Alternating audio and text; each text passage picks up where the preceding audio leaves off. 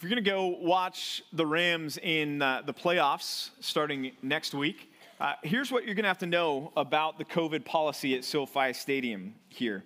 Uh, number one, you're, you're going to have to, uh, one option, just show proof of vaccination. Hey, I've been uh, vaccinated uh, 100 times, and here's all of them on my card or my 10 cards that I have now in my wallet.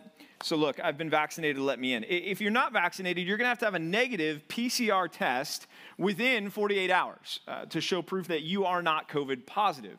Um, if you don't have that and you say, well, I prefer the antigen test, uh, then you have to have that done within 24 hours. And again, it, it needs to be negative or you're not going to get in. Uh, then you have to have a photo ID to prove that the name on the test is who you are. And so you're going to have to have your ID there. Uh, to show. And then beyond that, you, are of course going to have to wear the ever present mask inside the, the stadium. So that's if you want to go to, to, to SoFi to watch the Rams in the playoffs uh, next week. Well, what if you want to go to Israel? I know we're kind of up in the game a little bit. SoFi, Israel, we're, we're, we're crossing an ocean and uh, a little bit longer of a commute there to get up, out to Israel. But let's talk about what you need to do uh, to get to Israel. Familiar with this because we were going to go as a church and then uh, started to think through all the different things and scenarios that we would have to navigate through. And we have since postponed our, our church trip. But uh, I got an email from our tour guide. Here's what it involves uh, you have to file an entry permit 36 hours before you leave the country. You have to let them know, hey, I'm coming 36 hours before you leave. Then you need to have a, a PCR test, just like SoFi Stadium. Uh, this is to be done no more than 72 hours prior to departure. So you need to have a negative PCR test before they will let you on the plane to go to Israel uh, within 72 hours of getting on the plane.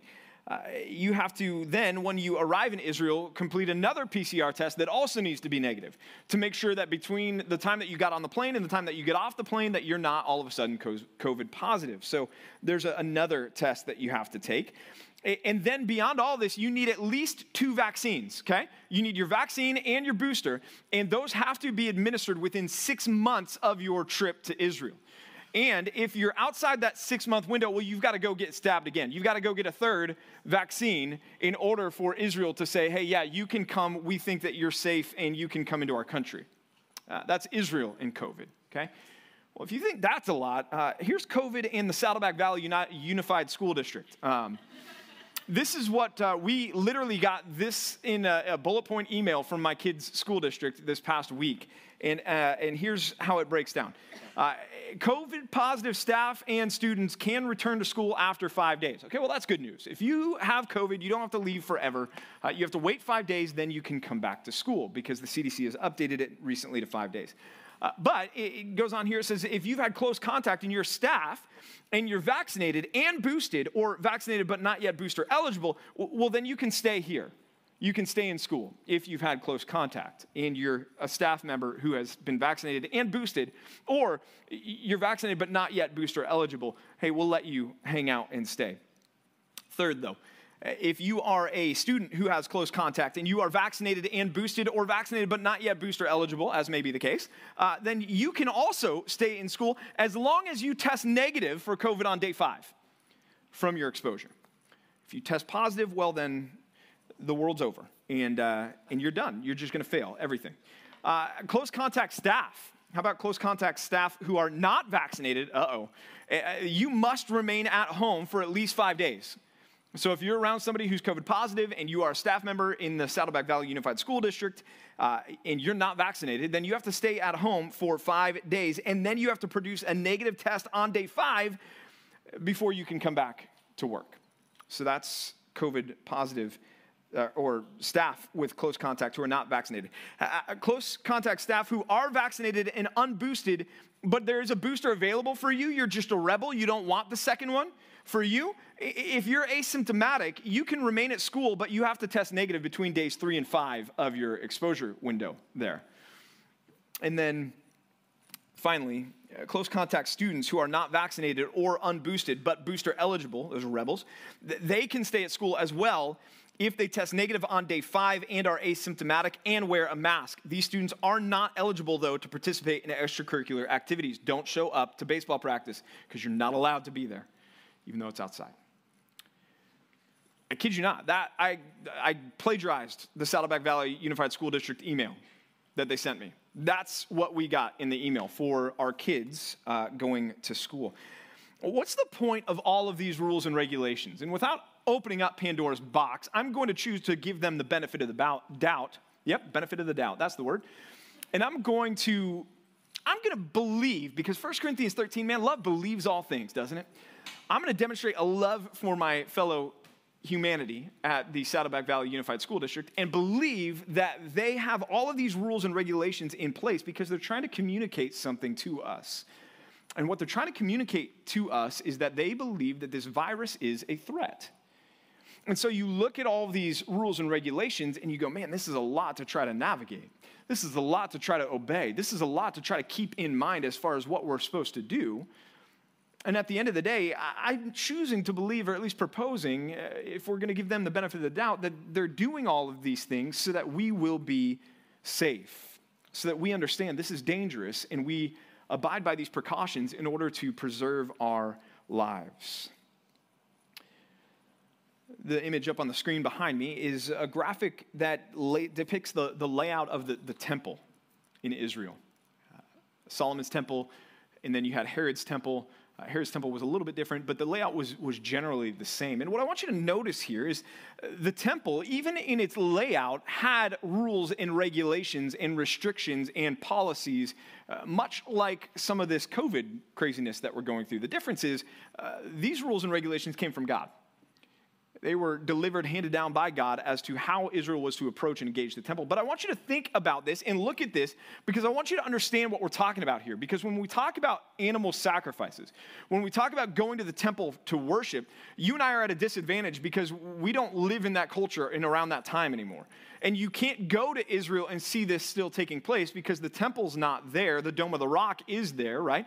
And so we can't even watch this taking place. And so we might have in our mind some twisted, misconstrued information or picture of what it meant for the Israelites to go, even during the time of Jesus, to the temple to worship and bring their sacrifices. So you'll see up there on the screen that there's numbers that are up on there and, and letters. Well, ladies, not to disappoint you or discourage you, but the you see the E over on the right hand side of the screen there? That's called the court of the women.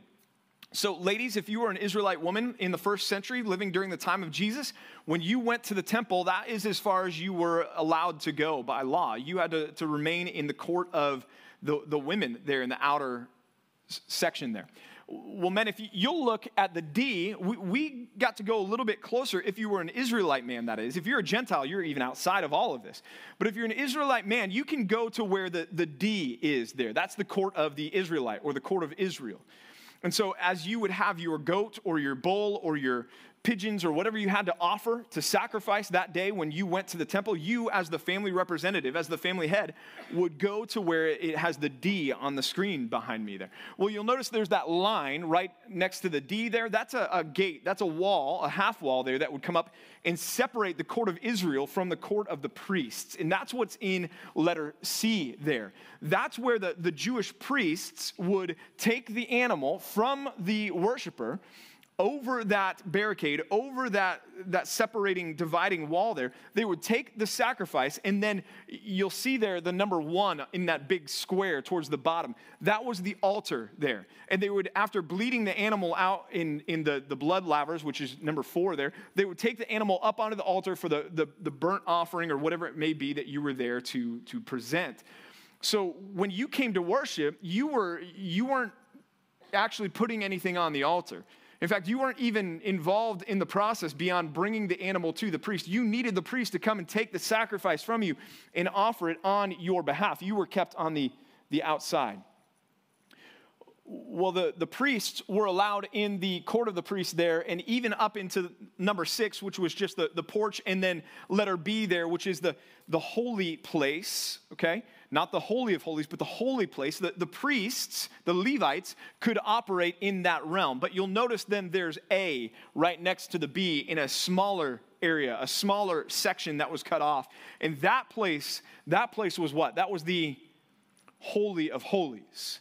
And that was the place where the Ark of the Covenant resided. That was the place where the, the cherubim were hovering above the, the, the, sculpted cherubim above the Ark of the Covenant, and the mercy seat was there, where the blood offering on the Day of Atonement was offered, and where God's glory was manifested in, in the, the presence of the high priest, who was only allowed to venture in there one day a year on the Day of Atonement. Okay, why all of this? Well, because it, it, it has a lot to do with what we're talking about in Hebrews this week and the next two weeks, we're really zooming in on the sacrifice of Jesus for us and how this whole series has been about how Jesus is better. And for the next three weeks, we're going to be talking about how the sacrifice of Jesus is better. And understanding the temple regulations helps us to understand and appreciate what we have when we think about what we have in Christ. Because this separation, all of this, just like the, the, the COVID rules and regulations are meant to communicate a message to us, right? This was all meant to communicate a message to Israel. And that is that God is holy and they are not. And that their sin has caused a, a problem. That their sin has created separation between them and God. Uh, that you and I wouldn't be able to get past that best uh, letter D. We can't get to the altar where the offering is presented. We certainly can't go in the holy place, and we definitely can't go in the Holy of Holies. We can't appear before the presence of God. And so the, the, the whole layout of the temple, even, was God communicating a message to his people hey, there's a, a problem. I am holy, I am other, I am separate, I am distinct from you, and your sin has created this barrier. Oh, and by the way, your sin needs to be atoned for. It needs to have the, the wrath, the penalty paid for. And the way that that takes place is through the shedding of blood, which is why the sacrificial system was instituted. Why blood of, of bulls and goats and lambs filled the, the lavers there. And why the, the aroma of meat being burnt on the, the, the altar there was a constant thing in the temple. Why? Because the Israelites were constantly sinning and constantly in need of an atoning sacrifice. See, even the way that the temple was mapped out and the temple was designed by God was not just random. It was designed this way to communicate a message that every time Israel would come to the temple, they'd be reminded of their sin and their need for forgiveness, their need for atonement. Every single time in the temple was this reminder that they, this was a continual need that they had. They kept having to come back and offer their sacrifices over and over and over and over and over again. What does the word gospel mean? Good news. Part of the good news of the gospel, y'all, what we're going to read about tonight is this that you and I don't have to go to the temple anymore with our sacrifices over and over and over and over and over again. Why? Because we're any less sinful than the Israelites? No. No, in fact, I feel like we're living in a culture and a world that's inventing new ways to sin every single day. What's changed is that we've got a better sacrifice in Jesus. So take your Bibles and open them up to Hebrews chapter 9. Hebrews chapter 9. I'm going to read just the first five verses for us. It says this It says, Now, even the first covenant, because if you remember back ah, like a month ago, last time we were in Hebrews, we are talking about the covenants, that, that Jesus is the enactor of a better covenant now. But he's saying this he's saying, look, now even the first covenant had regulations for worship. This is the Old Testament covenant, this is the Mosaic covenant, this is the covenant of the law. He's saying even the first covenant had regulations, rules, guidelines for worship and an earthly place of holiness. There was somewhere that you went you went to the temple and the Holy of Holies resided there, the place where God's glory would, would meet with mankind, would meet with the high priest. Was a physical place that you could look to and point to. There was an earthly place of holiness. Uh, for a tent, first, the tabernacle was prepared. The first section, in which were the lampstand and the table and the bread of the presence. It is called the holy place. If you see that, that's up on the, the screen there in the temple. That would have been B in that section there.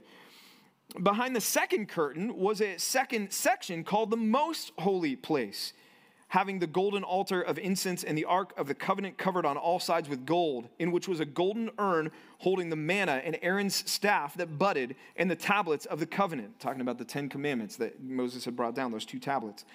Above it were the cherubim of glory overshadowing the mercy seat. The mercy seat is the place where God's uh, God's glory resided there in the Holy of Holies, overshadowing the mercy seat. And of these things we cannot now speak in much detail.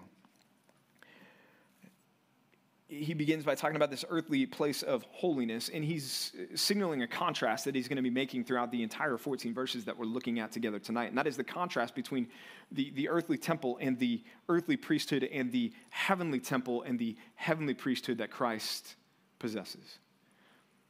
If you remember back in Hebrews chapter 8, which I know it's been a while, so uh, I'll read it. it. It says there of Jesus, it says that he is a minister in the holy places in the true tent that the Lord set up, not man in the heavenly sanctuary, in the presence of the Father, in the presence of, to borrow from the Old Testament language, Yahweh, you have Jesus there ministering on our behalf. And so in Hebrews 9 1, the earthly place of worship of holiness is meant to, to call back Hebrews 8 2, and, and the contrast between that place where the Levites served and the heavenly sanctuary where Jesus serves. And he says there's these two sections. We went over them on the screen. You've got the holy place and the holy of holies, or the most holy place. And in the holy place, the priests were allowed to go in. The priests were allowed to go in and, and, and minister. And they were allowed to go in and, and do their thing there. But then there was the second location, the holy of holies, where you had these pieces of furniture, the, the, the chief one being the Ark of the, the Covenant, which it says contained the jar of manna, the staff of Aaron that budded, and then the, the two tablets of Moses, the Ten Commandments. And then in between the cherubim on top of the ark was the mercy seat where the blood of the sin offering would be sprinkled on the Day of Atonement. Again, blood bringing forgiveness. All of this represented within the Holy of Holies, where the high priest would go once a year and repeatedly, year after year after year after year, he would have to go in with this blood, the blood of bulls and goats, and sprinkle it on the mercy seat. But then he says there, and some of you are praising God for this, he says, Of these things we cannot now speak in detail. In other words, he's like, This is not necessarily the point of my argument to talk about all the different pieces and furnishings and rooms of the temple. He's saying, I just want you to understand that there's a contrast here. In fact, he continues that contrast. Pick up again in verse 6. He says, These preparations, having thus been made, in other words, these preparations behind me on the screen here, the, the layout, the separation, the holy place, the holy of holies, the, the, all the different courts and everything else, these preparations having thus been made, the, the priests, they go regularly into the first section. Not the Holy of Holies, but just the holy place. They go regularly into the first section, performing their ritual duties. But into the second section, only the high priest goes, and he but once a year, and not without taking blood. It was a requirement. He had to have the blood of the sacrifice to take in with him, which he offers for himself and for the unintentional sins of the people. So, just in verses six and seven, some more contrast here. Verse six, it's the common priest, it's, it's the priests in general who are allowed to go into that first section. But then in verse seven, the high priest goes into the Holy of Holies, the, the second section. Verse 6 the, the common priests, they go in repeatedly, regularly, it says, to do their ministry there. The high priest, rather, goes in, in verse 7 only once a year. The, the common priests go in without requirement to do their, their work. They would go in, some of their work would have been to, to trim the wicks of the oil lamps that would have been burning on the menorahs that were in the, the holy place there. They needed to make sure that those were maintained. They were also there to, to burn incense in the holy place in the morning time and in the evening time. And they would have also gone in once a week to replace the bread of the presence. These were some of the things that the priest would do inside the holy place. And so they were able to go in there whenever they needed to go in there and do their duties without preconditions. But verse 7, notice the high priest enters into the holy place only once a year and not without what? Not without blood. That was a prerequisite. If the high priest went in without the sacrificial blood, he was a dead man. It demanded the blood. Y'all, again, all of this, the whole layout of the temple, all of the rules and regulations for the priest, who could go where and when could they go there, all of it was, was designed by God to communicate a message. This continual reminder for the Israelites of his holiness and their sinfulness a constant reminder of the separation that that sin had caused between man and God. The average Israelite could not venture into the, the temple just willy nilly, just walk in. willy nilly. There's a word you didn't think you were going to hear tonight. You're welcome. But he couldn't just walk in the way sometimes we come in and we just walk into church mindlessly without thinking at all about what we're doing. It's like, well, it's Saturday night, so I'm going to be at church. It's Sunday morning, so I'm going to be at church. What else am I going to do? And meanwhile, you haven't prepared, you haven't thought about what you're doing. Or it's Sunday night. I'm gonna, I'm gonna go to the bridge. I'm gonna walk in. Oh, oh, look at that. The worship band started playing. I'm gonna start. Oh, oh yeah. Oh, okay. I'm gonna start singing the words that are up on the screen. Y'all, do you realize that there was never a thought for an Israelite to just show up casually to worship God? And that's part of the point of the temple being what it was to remind them of the weight of what they were doing. That they needed a priest to minister on their behalf, to represent them before God. And more than that, they needed a high priest to go into the Holy of Holies once a year to, to atone for all of the, the unintentional sins of the, the nation. God was communicating something to his people, but y'all, here's the thing the writer of Hebrews is trying to tell us, because he's still writing about it, even in the church age now. He's trying to tell us that, hey, the temple means something for us too, even as followers of Jesus.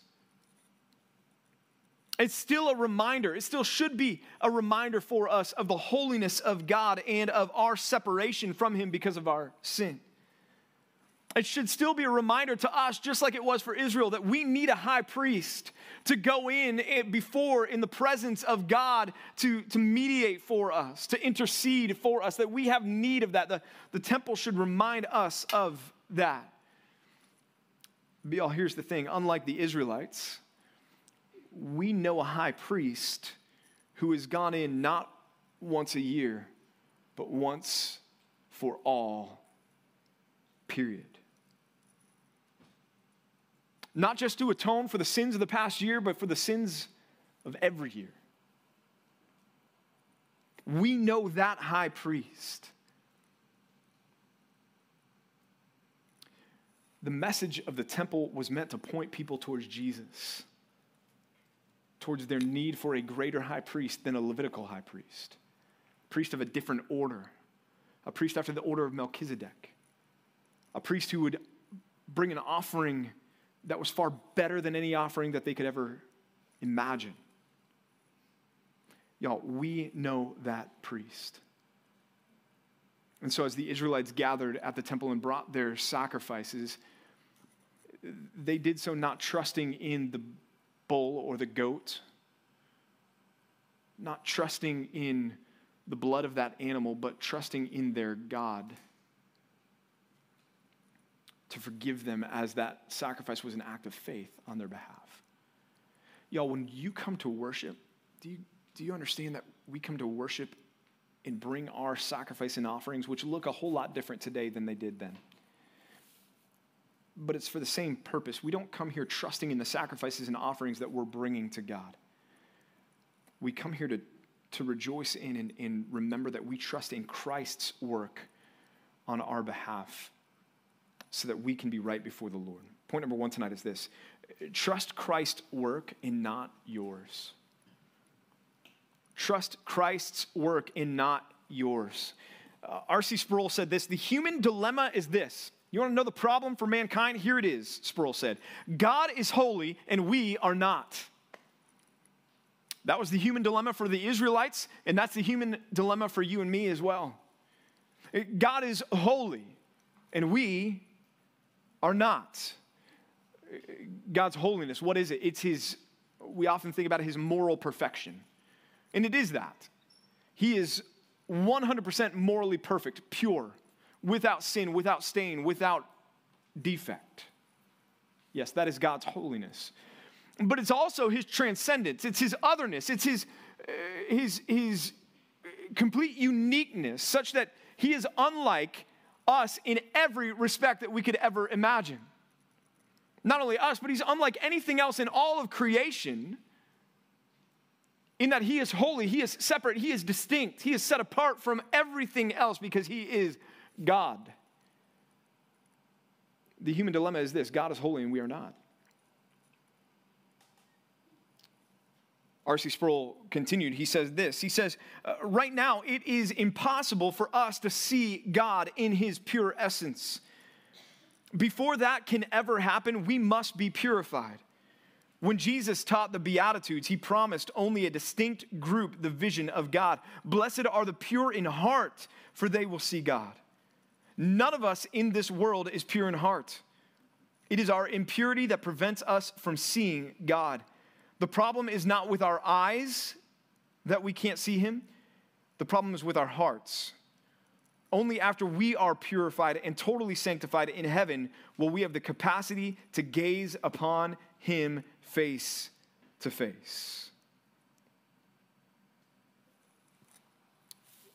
Thus, y'all, the separation between us and God is still felt by us today.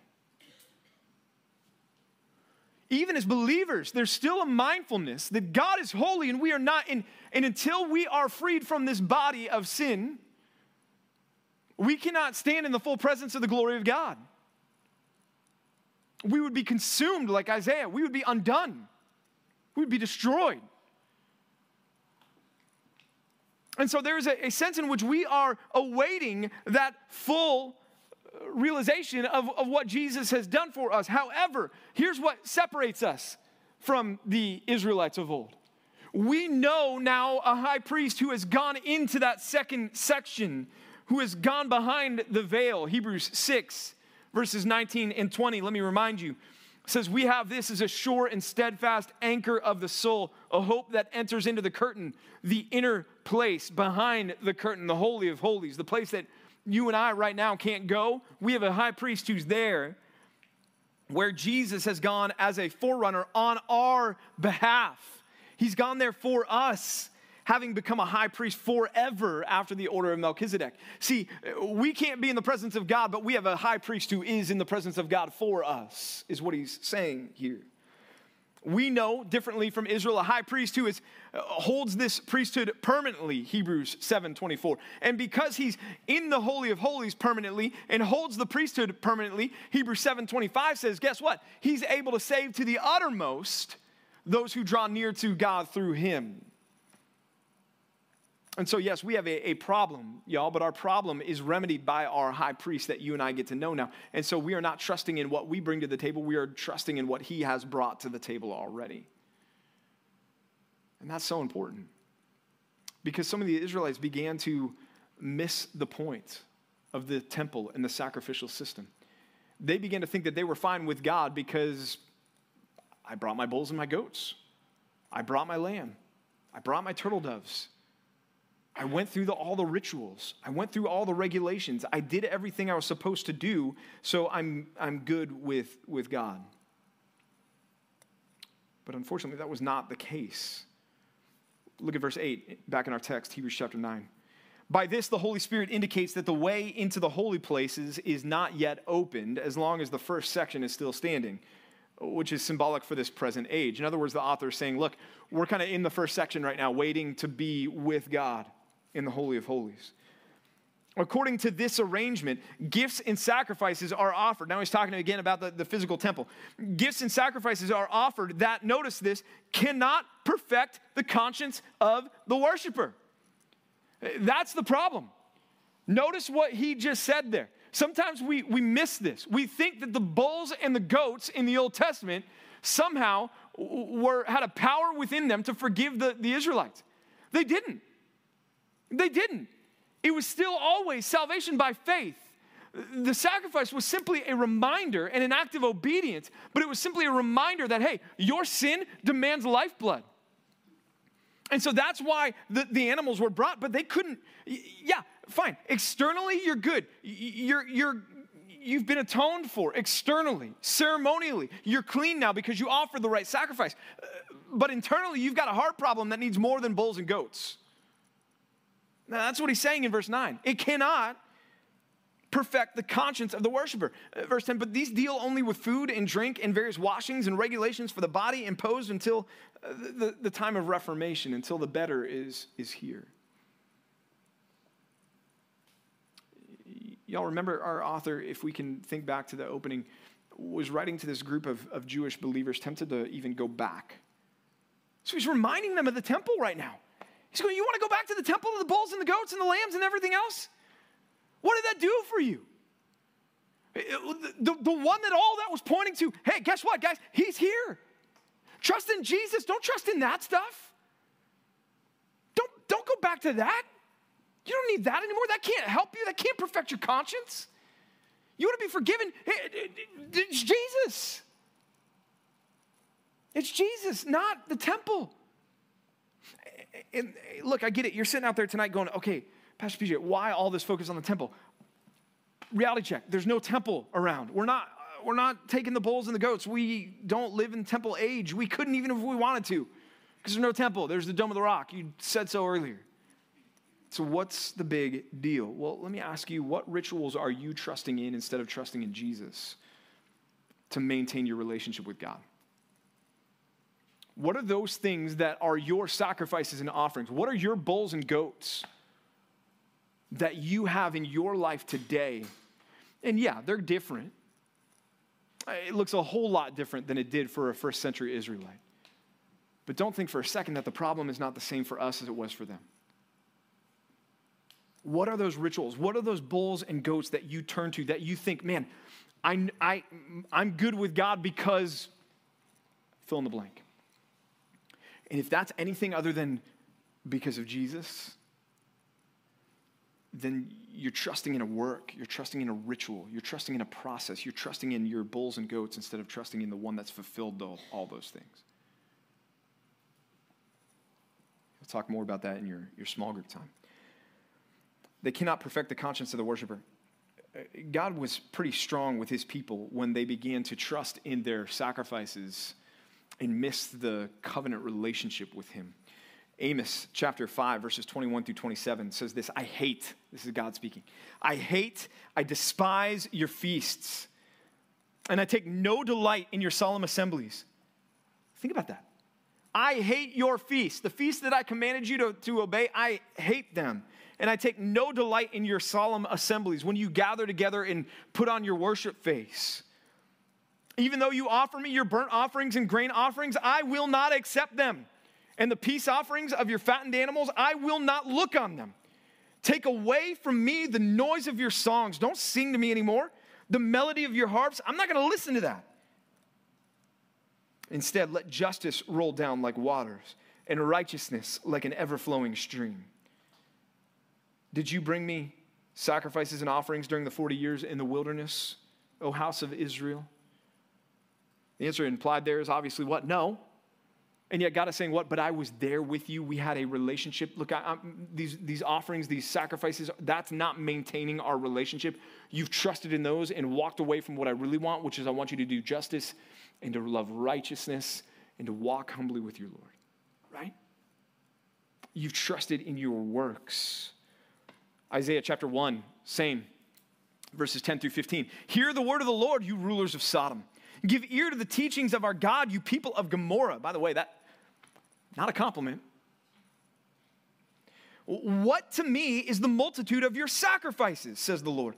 I've had enough of burnt offerings of rams and the fat of well fed beasts. I do not delight in the blood of bulls or lambs or of goats.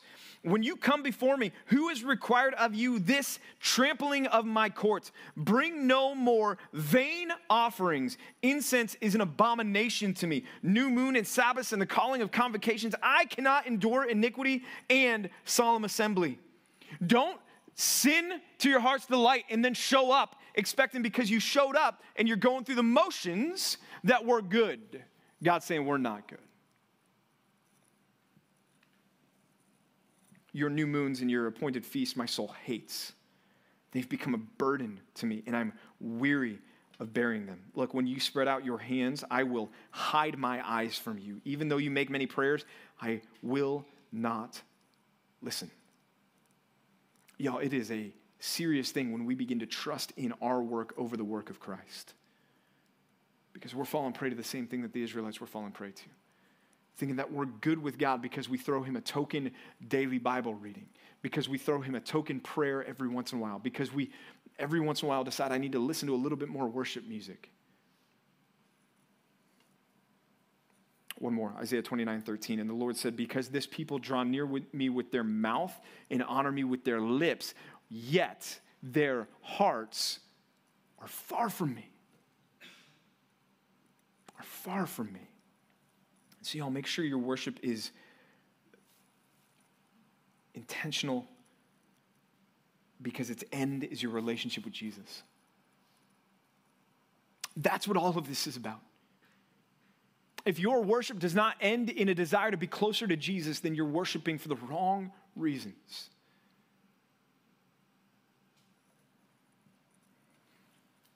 It's what Paul said in 2 Timothy 1:12, right? I know whom I have believed. He could have said what? He could have said what, but he didn't. He said, I know whom I have believed. So make sure you are trusting in Christ's work and not yours. But let's think about the temple for a minute. Because before Christ, an Israelite's whole system of worship revolved around the temple. That was how God designed it. They were there to offer the sacrifices, and the godly ones that would go and do as God had commanded them knew that they were offering sacrifices that were a foreshadowing of a greater sacrifice yet to come. Now, they didn't know the cross was coming, they didn't know all of the things that you and I know, but they had an idea in their mind that there was, this was not, look, the, the, the bull and the goat doesn't save me, God's gonna save me, right? Abraham did what? He believed God, had faith, and that faith was credited to him as righteousness. So that came to be after Abraham's time when the temple was built, that, that expression of our faith in God, of an Israelite's faith in God, came to have its anchor in the temple, right? All right, Hebrews 9 11, back in our text. says this, but when Christ appeared as a high priest of the good things that have come, then through the greater and more perfect tent, not made with hands, that is not of this creation, he entered once for all into the holy places, not by means of the blood of bulls and goats, but by means of his own blood, thus securing an eternal redemption. Okay, so the Israelites' whole system was built around the temple and around the high priest. Now our author says, look, Christ has come as a high priest of the good things that have come. He's bringing them back to the present now. He's saying, Remember the temple? Remember all that? You really want to go back there? That couldn't perfect your conscience. He's saying, Remember, now we've got a better high priest, Jesus, who is a high priest of the good things that have come. These are all the benefits that we enjoy as Christians that the Jews could only view through dimly lit eyes as they were expressing their faith, trusting that God was going to forgive them because of uh, them bringing these, these sacrifices as an act of faithful obedience to him, right? Now, Christ is here, the uh, high priest of the good things that have come that you and I get to enjoy. What are some of these things? How about this? Complete access to the Father through the intercession of Jesus for us. Hebrews 4 14 through 16. Because we have a high priest who's not able, uh, unable to, to sympathize with us, but instead one who's been tempted in every respect as we are, yet without sin. Let us then with confidence what? Draw near where? to the throne. Who sits on a throne? A king. Which king is he talking about? God. To the throne of mercy and grace to find grace to help in time of need. With boldness, with confidence. Remember the diagram back up there a, little while ago? There's no boldness and confidence. You're not getting into the Holy of Holies. Uh, but we have a better high priest of the good things that have come, one of the good things that has come is now you have access and I have access to the Father. We can boldly come into his presence. Another good thing that's come. How about the complete confidence that we're going to be saved and delivered from our sins? How about that? It's a pretty sweet benefit, right? Hebrews 7:25, he is able to save to the uttermost, which means to the absolute end. He's able to save those who draw near to him, to God rather through him. And we also have, third, complete confidence that our redemption is, as he's just said here in verse 12, what kind of a redemption? An eternal redemption. It's an eternal redemption. Well, Pastor PJ, what do you think about losing your salvation? Um, if, it's, if you can lose your redemption, it's not an eternal redemption. It's a six week redemption, it's a six month redemption. It's a 15 year redemption. Oh, then you, you blew it. No, no, no. He's a high priest of an eternal redemption. Most of you in this room, I think, save our, uh, our leaders, esteemed leaders, wise, wise, gray hair, crown of glory kind of leaders that we have in this room. Most of the rest of you in this room were born around the turn of the century. And uh, none of you had anything to do with that, did you? Nope. Nope, you didn't. And a lot of times we're challenged to think about the privilege of living in the time that we're living in, right? I mean, you, you can take your phone and watch an entire movie or sporting event or YouTube video. You can just, I'm going to watch it, I'm going to do it right now, and you just watch it. That's something that 25 years ago was completely unheard of. To try to explain that to someone, right? I remember growing up watching the Jetsons, right? That was an old cartoon about life in the future. That's why so many of us who are a little bit older talk about driving around in flying cars, because George Jetson lied to an entire multiple generations thinking that we were going to grow up driving in cars. But I remember seeing the like computers, these, okay? I remember looking at those things with the Jetsons going, oh, yeah, that's never going to happen. And here we are, and, and there it is, right? And it, it is happening. You've got a question about something. Hey, I wonder, um, I don't know, who won the 1972 World Series? You can open up a web browser and type that question in, and Google is going to answer you. Okay, that that's unheard of. That's amazing. All of those things are, are, privileges. And you guys have heard that message before. And that's not this message. But I want to challenge you still on privilege, not the way our culture is talking about privilege here. This is not, this is not that kind of a message either. But I want to challenge you on your privilege when it comes to your position in the unfolding of God's plan for salvation. And ask you if you've ever thought about that. You and I know what the temple was designed to point to because we have the New Testament because we have Hebrews. You and I, we know about the cross and the empty tomb because we've got the Gospels. And we've got Paul's letters that apply those things to us. We know about salvation by faith alone, through grace alone, in Christ alone. And what we need to understand is we need to stop and recognize that this is a privileged position on the unfolding of redemptive, God's plan for redemptive history in which you and I currently live. And none of us had anything to do with that. That is a gift of God. And so as you think about the good things that now have come, Hebrews 9:11, I want you to think about the privileged position that you enjoy and respond rightly to that privileged position. Too many P's, alliteration fails by doing this. Point number two praise God for your privileged position. Don't take it for granted, y'all. I mean, the, the information that you have on your phones, in the Bible app, do you know what some of the Old Testament saints would have done to be able to know what you know? I mean, think about it for just a minute. Think about David. Go, man, David, David was the man, and I'm not David. I know I heard that before. I'm not David. I get that. I'm I was the Israelites. David's David, and Jesus is kind of, yeah, I'm not David. I, I'm not David, right? But think about this for a minute. Imagine how much more you know about God's plan for redemptive history than David did because you've got the Bible. Daniel, Rakshak, and Benny, the fiery furnace, and you look at the three in the fiery furnace, and you are in awe of those three in the fiery furnace, in their faith, in their boldness, bowing up to Nebuchadnezzar, going, We're not going to answer you, king, but just so that you know, so it's on record. Look, our God can save us from that fiery furnace, but he will deliver us from your hand you sit back and you go, whoa, those guys are legit. I want to be like those guys. You have so much more of God's revelation sitting on your phone than they ever knew. Isaiah, Isaiah 53. We read that passage and we're in awe of that passage. You know about the fulfillment of that, and Isaiah never did. He does now, but he didn't when he was writing it. I mean, consider the privilege of what we know. You know about the cross. You know about Jesus taking our place and dying on the cross for our sins, something that we call substitutionary atonement, right? That, he uh, took our place and, and took God's full wrath poured out against our sins. Called propitiation is what that's called. Uh, we know about Hebrews 4 14 through 16, like I was talking about a minute ago, that we can draw near with boldness and confidence because we've got a high priest who ever lives to make intercession for us. Uh, we've never had to bring a lamb or a bull or a goat or a bird with us to sacrifice. We've never had to have an earthly high priest take an offering from us and say, okay, I'll go take care of you with God. We've never had to do any of that. We have a privileged position. And unlike the culture, which wants you to feel guilty about your privilege, I don't want you to feel guilty about this privilege. I want you to praise God for this privilege.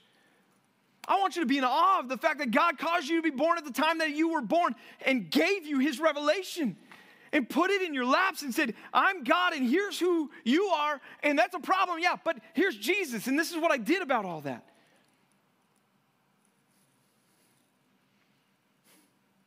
But when Christ appeared as a high priest of the good things that have come, then through the greater and more perfect tent, not made with hands, that is not of this creation, through the heavens, as he passed through the heavens, as our writer has said earlier in Hebrews, he entered once for all into the holy places, into the presence of God, into the presence of Yahweh, not by means of the blood of bulls and uh, or, or goats and calves, rather, but by the means of his own blood, thus securing an eternal redemption.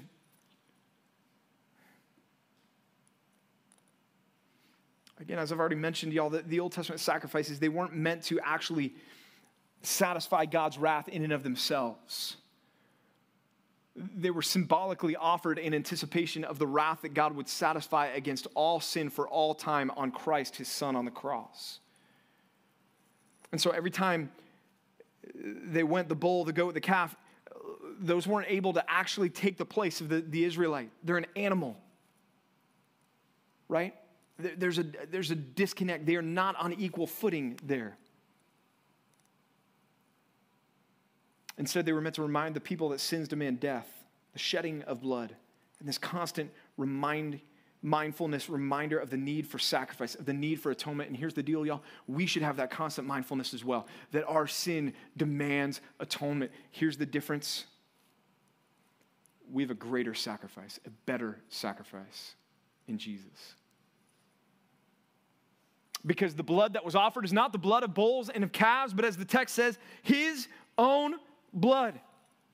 The blood of Jesus Christ, the blood of Christ offered for us. Romans 3:25 says this, whom God put forward, speaking of Jesus, as a propitiation by his blood. That word propitiation, again, it's a big fancy word that means to satisfy the full wrath of God. And Jesus was put forward to satisfy the full wrath of God against our sins. How? By what means? By his blood. Let's keep going in Romans. How about Romans 5 9? Since therefore we have now been justified. What is it to be justified? It's a legal term which doesn't just mean not guilty, it means innocent. And you and I are justified before the Father, even though we are guilty. Okay, so how am I justified? We are justified. Notice what Romans 5 9 says. The means of our justification was what? The blood of Christ. How about Ephesians chapter 1, verse 7? Paul says, In him, in Jesus, we have redemption through what?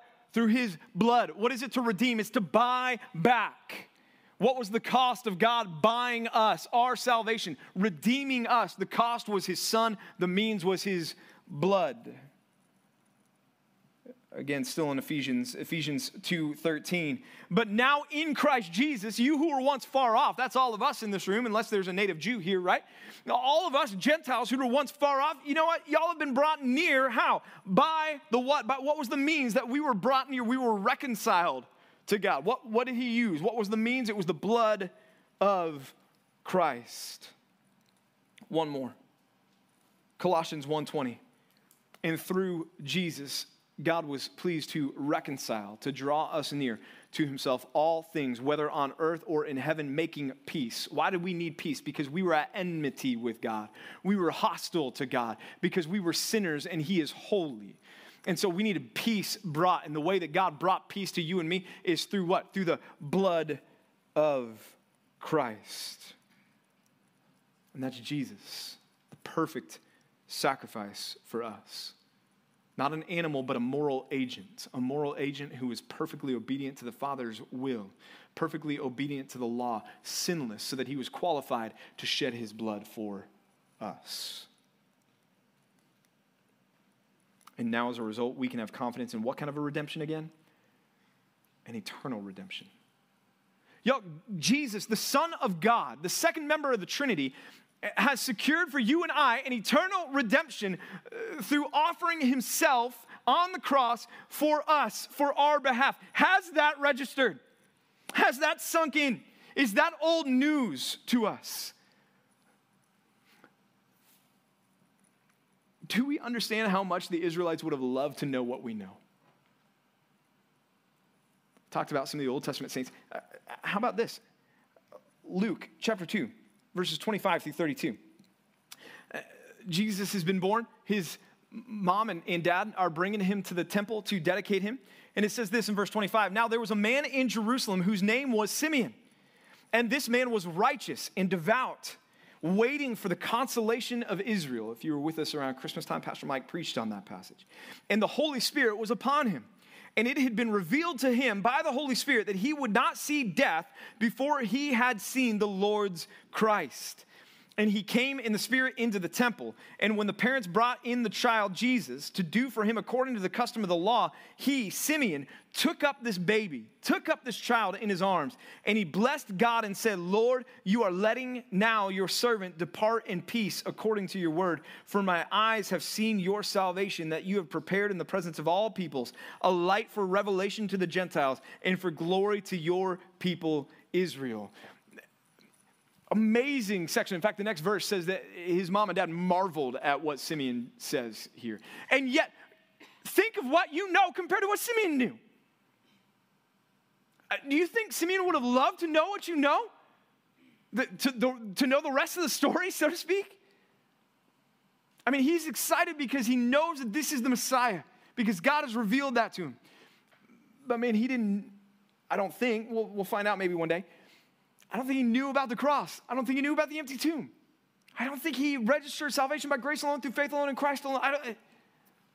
imagine if, if, if he knew what we know. And ladies, just so that you don't feel left out, let me go to another significant character from Luke. Verse 36, same chapter, Luke chapter 2. And there was a prophetess, Anna, the daughter of Phanuel of the tribe of Asher. And she was advanced in years, having lived with her husband seven years from when she was a virgin and then as a widow until she was 84. Man, this is a faithful woman, by the way. There's an entire message wrapped up right there that she, her husband dies seven years after she marries him, and then she just is a faithful widow serving the Lord until she's 84 years old. Anyways, she did not depart from the temple the temple that we've been talking about this whole time, with all the differences there. She's hanging out in the court of the women because that's as close as she can get to the Holy of Holies, remember? She's out there, right, in the court of the women with the temple day after day after day after day, right? Worshiping with fasting and prayer night and day. Like she's all in to love the Lord. In verse 38, and coming up at that very hour, she began to give thanks to God and to speak to Him to all who were waiting for the redemption of Jerusalem. Why? Because she saw Jesus as a baby. You know Jesus as a full grown man hanging on the cross and walking out of an empty tomb. How much more do you know? Do we know? The good things that have come because of our high priest who has redeemed us eternally, not just with the blood of bulls and, and, and calves and, and goats, but with his own blood.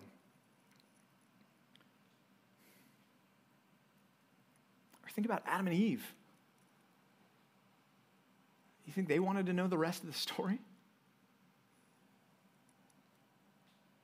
Y'all, the salvation that we cling to was free, but don't let that convince you that it was cheap. It cost the Father his Son and the Son his life.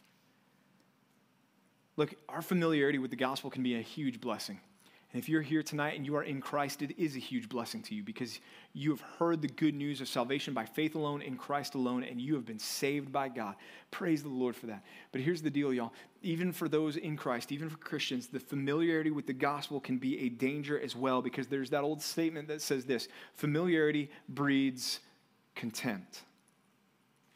Yeah, yeah, the gospel, it's, it's good news and all, and that's awesome. And I know, yeah, I should be excited about it and stuff, but doesn't really move the needle for me too much anymore. You know, we need to be sure that we've never, that we never, rather, allow us, ourselves to grow contemptuous over the privilege of our position in Christ. Verse 13, Hebrews chapter 9. The author continues. He says, For the blood of bulls and goats or goats and bulls, rather, in the sprinkling of defiled persons with the ashes of a heifer. What? We'll come back to that. Sanctify it for the purification of the flesh. How much more will the blood of Christ, who through the eternal Spirit offer himself without blemish to God, purify our conscience from dead works to serve the living God? Okay, let's unpack this for a second. The Old Testament sacrifices, I've been telling you, they did not save, they did not atone in and of themselves. It was God's response to the faithful obedience of the Israelites. The, the, the, power wasn't in the blood of the animal, the power was in God to forgive, right? But they weren't without their purpose. They did, as the text says there in verse 13 at the very end, sanctify for the purification of the flesh. If you became defiled, you had to go through a certain ceremony to become undefiled ceremonially, according to the Old Testament law. That involved sacrifices, right? If you were a if, if you sinned without those high handed intentional sins, if you sinned unintentionally, then you needed the, the blood of the, the, the goats and the bull on the Day of Atonement to atone for, to forgive your sins. You needed to be, they, they did something. They were there for a purpose, for a reason. They were ceremonial with that. Okay, what about the ashes of the heifer? Because what in the world? Uh, Numbers chapter 19. I, I, know that's your favorite chapter in Numbers. Um, everybody's favorite chapter in Numbers. No but part of the, the process and the procedure for cleansing a, a, person who had become defiled, specifically after coming into contact with a dead body, which you think, who does that? Well, when you're living as an itinerant people group, um, there's no morgues. Um, you kind of take care of the dead yourself. So if, if Uncle Joe's best friend Bob is living with you and he dies, um, you got to take care of the, the, burial process and everything else, which means you're going to come into contact with a dead body, which means you're going to become ceremonially defiled. Well, what do I do? Well, they would take a red heifer. Red, why red? Because that's what God wanted. They would take a red heifer, they would kill this heifer, um, and then they would burn it. Yeah, the whole thing. They would just burn it to ashes, okay? And then they would take the ashes and they would combine the ashes with water. And then when somebody came into contact with a dead body, they were sprinkled with this ashy water, and that was what would cause them to become undefiled or ceremonially clean. Don't get lost on that and say, why is that the way it was? Because that's the way God wanted it to be. The author's point is not to, to, to give an apologetic for that. The author's point is look, if those things were effective in God's plan, which they were, how much more effective is the blood of his son. Because again, remember, these were effective, but remember the indictment already leveled against them. They're powerless to cleanse the conscience of the, the sinner.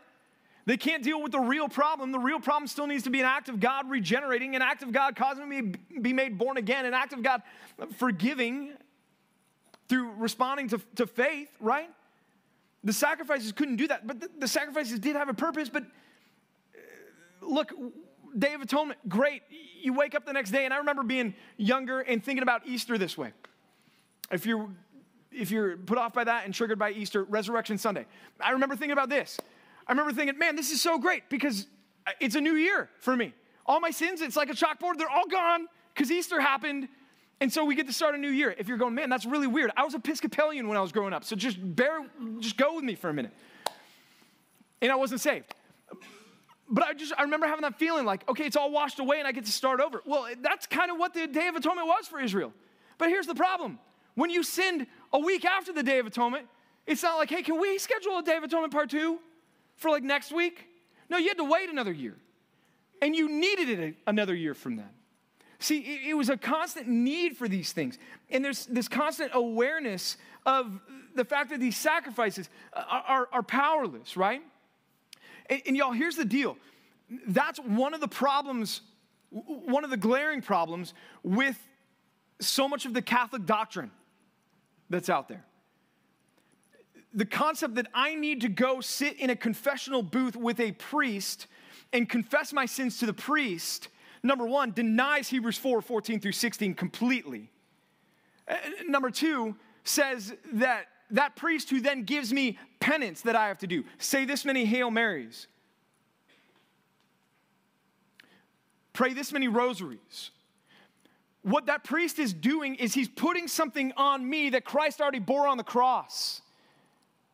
It's the Old Testament sacrificial system all over again in the Catholic Church. It's going back over and over and over again. And then they've built in this doctrine of purgatory, which, by the way, is not found Old Testament or New Testament, but only in apocryphal books.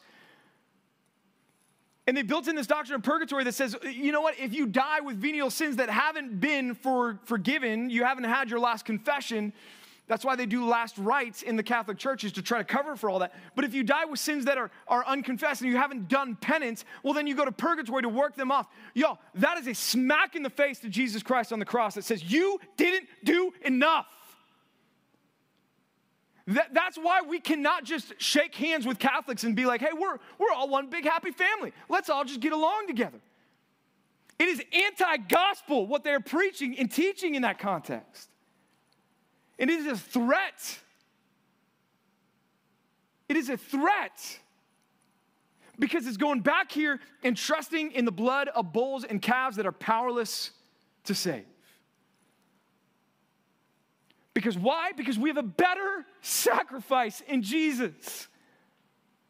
Jesus is way better at paying for my sins than I am. Jesus suffered all of God's wrath on the cross for my sins. All of them, past, present, and future. It's not like I'm gonna die and God's gonna be like, oh, oh, well, Jesus covered most of your debt, but he left some for you to pick up. There's purgatory.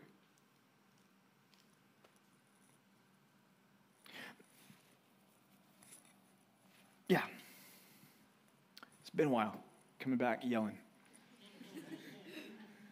Yeah, coming in hot but y'all, it's because I, want us to understand, and I want you guys to understand as well, and get this final point tonight, and that's this rejoice in the better sacrifice that we have. Okay? Uh, experience joy in knowing that Jesus has once for all time paid for your sins.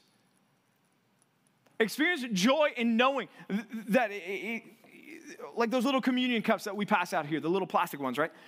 And, and we, we take communion, and then every time we take communion, no matter how long you tip it up, no matter how long you just let it sit there, because I, I tried when I was younger, that final drop is not gonna get out of there. It gets sucked into the crack of no return at the bottom of the cup, right?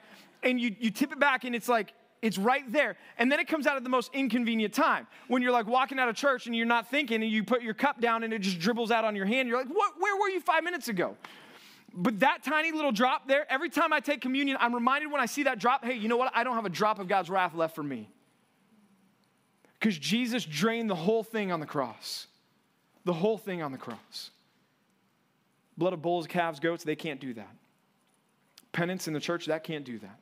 Praying a rosary, praying a, a Hail Mary, uh, our Father, can't do that.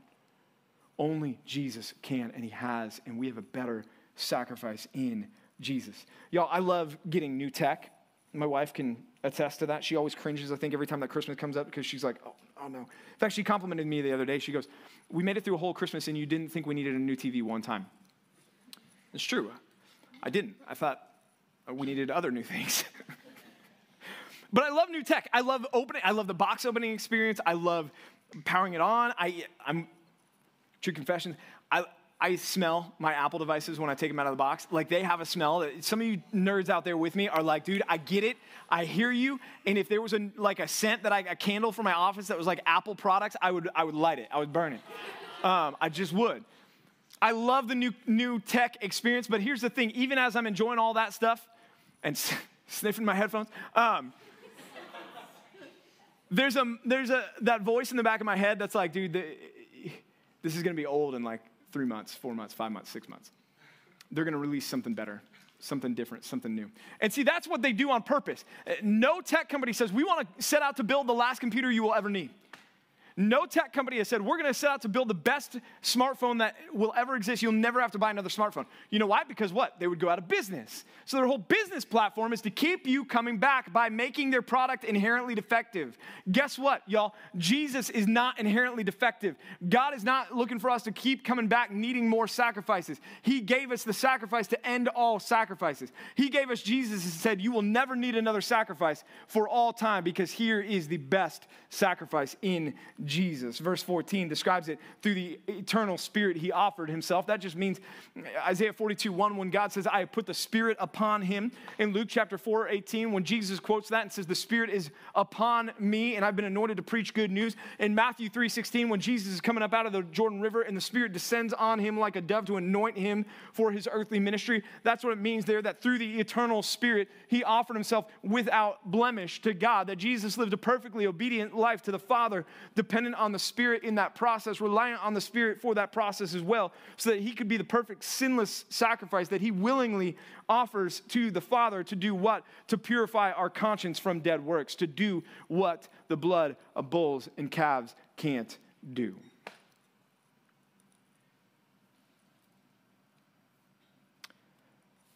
Remember Mark chapter 7, y'all? Sure you do. But which part? This part, verses 14 through 23. He called the people to him, Jesus did, and said to them, Hear me, all of you, and understand there's nothing outside a person that by going into him can defile him. But the things that come out of a person are what defile him. And when he had entered the house and left the people, his disciples asked him about the parable, and he said to them, uh, Then are you also without understanding? Do you not see that whatever goes into a person from outside can't defile him, since it enters not into his heart, but his stomach and is expelled? He's talking about bathroom stuff there. Uh, thus he declared all foods clean. Verse 20, and he said, What comes out of a person is what defiles him. For from within, out of the heart of man, come evil thoughts, sexual immorality, theft, murder, adultery, coveting, wickedness, deceit, sensuality, envy, slander, pride, foolishness. All of these evil things come from within and they defile a person. See, that's why the blood of bulls and goats can't do anything, because they can't deal with the heart. But the unblemished, the sinless sacrifice that we have in Christ 2 Corinthians 5:21 says that he became sin who knew no sin so that we might become the righteousness of God. That he took that sinfulness that is in our hearts, our depravity, he took that and put it on himself and credited us with his perfect righteousness. And now, because of that, John can write if we confess our sins, he's faithful and just to forgive us our sins and to cleanse us from all unrighteousness. How much more the blood of Christ? How much more the blood of Christ? If you think about the things that we trust in so often,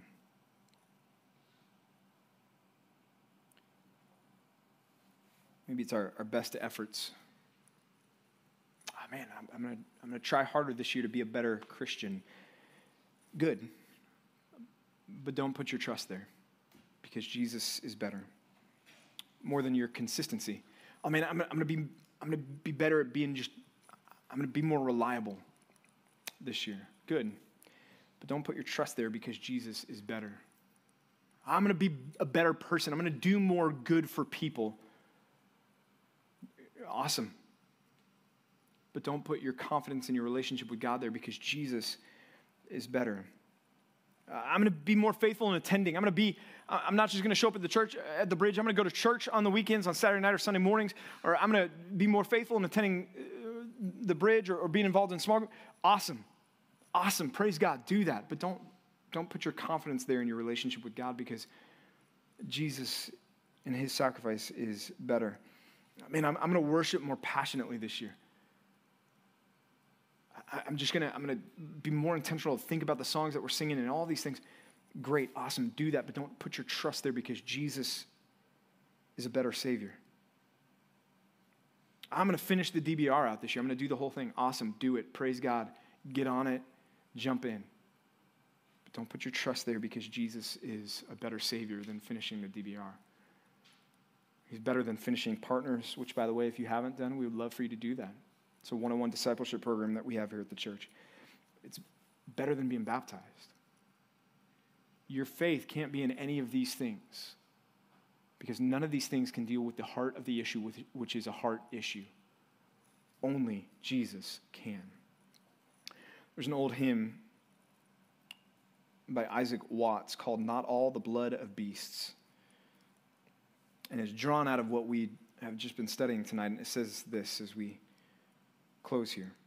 Not all the blood of beasts on Jewish altars slain could give the guilty conscience peace or wash away the stain. But Christ, the heavenly Lamb, takes all our sins away. A sacrifice of nobler name and richer blood than they. Jesus is better. Y'all, I wish I loved the good news of the gospel more than I do.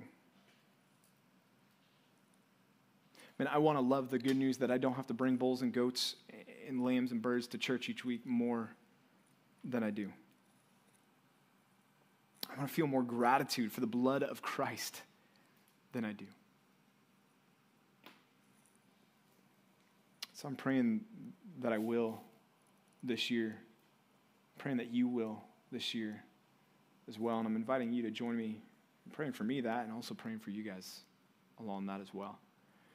So let's go to the Lord right now and pray. I think we've got a closer, and then we'll be dismissed to small groups.